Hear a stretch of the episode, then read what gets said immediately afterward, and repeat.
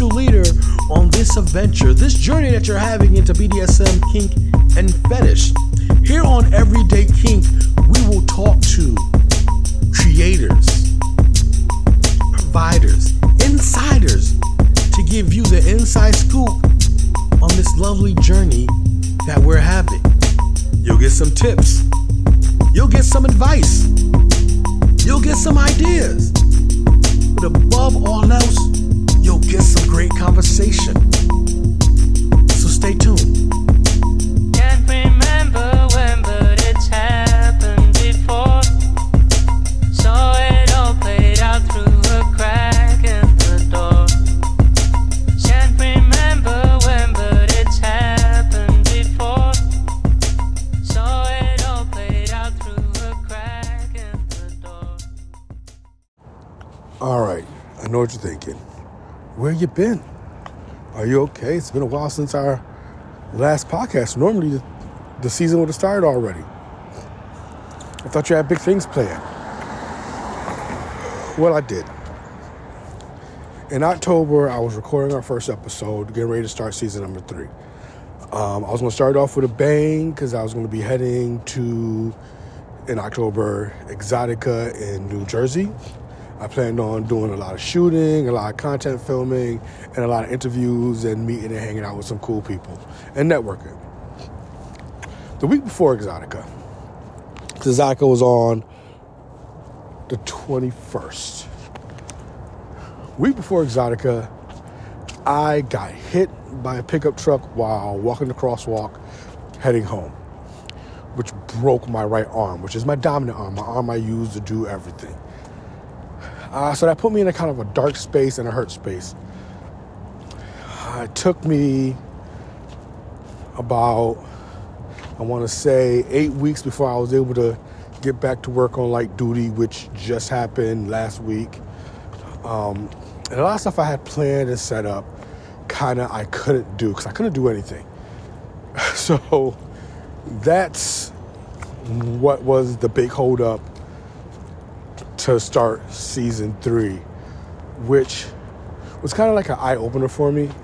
You know, as I got through the smog and the darkness of like the depression of not being able to create and having no real creative outlet, I started rethinking a lot of things from my creative direction and the things I want to do with my platforms. So, I really I really want to make this platform popping. It's it's been doing good so far. People have been enjoying the seasons. They've been enjoying the podcast um, on all the platforms. But I want to do more. I want to take advantage of the video aspect that they have as part of this platform. I want to do a lot. I want to kind of create something and make it mean something more. Because I know it means something to some people, but I want to make it mean more. So, after a long, painful wait, Everyday Kink is back. Back on schedule, back on my grind, back on my gri- back on my drive, and thank you guys for being patient and waiting. And let's get it. Okay, so let's talk about today's topic. It's losing yourself. I think in this day and age now where, let's all be honest, the road of kink fetish and BDSM has become almost mainstream. You can hear it in songs, you can see it in movies, TV shows.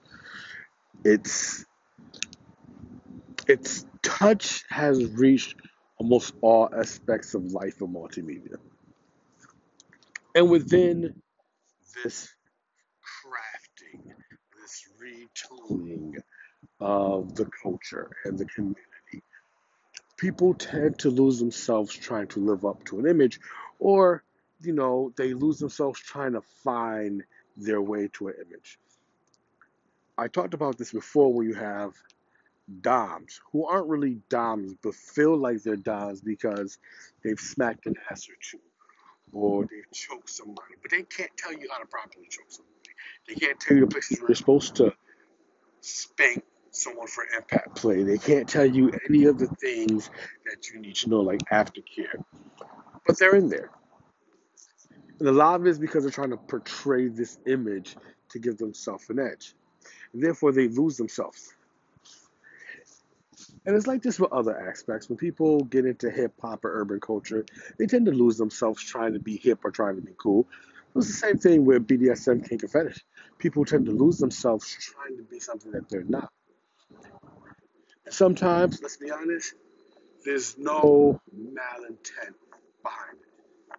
It's someone who feels like this is what they should be into, but haven't put the thought or the research into this is really what they're into. Maybe they have a partner who is into that kind of stuff in that lifestyle and they want to please their partner and you know make their partner feel more comfortable in that aspect of their relationship so they try to be this style of person and they lose themselves because that's not who they are and i hate to break it to you people who really live the culture can tell they can tell if you don't know what you're doing. They can tell if this is not who you are. And there is no shame, no shame at all in admitting that maybe this is not you. Maybe you're not really the dominant. Maybe you're more submissive. Maybe you're a switch. You know, maybe you're not really into pain, but you're more into the anticipation. It's okay. It's really okay. See, this culture, this community is all about you being you in an environment where it's safe for you to be you. But people tend to lose themselves because people allow, as with every other form of life, outside influences to guide their decision and their thought process. And then they're sitting there wondering why they're not getting the most out of this like everybody else is, or why they're not getting the most out of it as they thought they could. Well, it's because you're not really putting your true intent into it. Therefore, you're not really receiving the benefits as you should because you're not really being you in it. You're being someone else. You're being a facade. You're being an image that really doesn't fit who you are as a person, and therefore, what you get out of it isn't really for you. So you lose yourself. You lose yourself, and not only do you ruin the experience for you, but you ruin the experience for other people who interact with you on that level. If you're not really a Dom, when you try to be a Dom, you get bad experiences. Those bad experiences flow onto other people, and that changes their outlook on the lifestyle in the community. They will judge the community off their experience with you. And therefore, they now have a bad taste in their mouth from this experience because you weren't really being true to yourself, and they were a victim of that. It's a frustrating thing, but it's a common thing that happens. When you have someone who's never had a true BDSM experience and they finally go to someone who knows what they're doing, it opens their eyes and they realize that maybe they weren't with people who have their best interest. When you sit someone down and you're talking to them about the session that you're about to have and you explain to them aftercare and they're looking at you like aftercare? I've never had aftercare. And it kind of blows their mind that there's actually that aspect of it. Some people will look at you like what? This is this is what we're supposed to be doing? And you're like yeah this is what you're supposed to do after stuff like this this is what you're supposed to do to kind of calm you down from that endorphin rush people lose themselves don't put their true all into it, and the damage that they cause spreads. Let's skip over to people who you may give a bad experience to. People who see what you're doing and listen to you because they feel like you know what you're doing, they will go around and turn, turn in turn do that to someone else. So now you're actually spreading that that awfulness to everybody else in the community. That's not cool. Why lose yourself when you can be honest with yourself and get the most out of this? Why lose yourself when you can be you can be focused on your truth and really enjoy the experience for what it's meant to be enjoyed as for you. Not anybody else's image, but for you. That's the goal. That's the purpose. That's why we do it. We do it so we can be ourselves, so we can enjoy ourselves in the truest form, in the truest nature, in the truest possible image. So do me a favor. Don't lose yourself. Just enjoy yourself.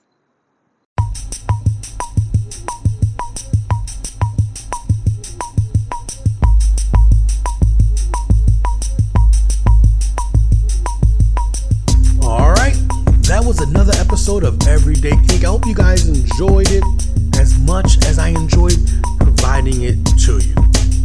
Now, if you like what you heard, you want to support the content, you want to support the creator, I always have links in the description. And if you want to help the podcast out, follow, like, favorite, suggest it to other people, share it.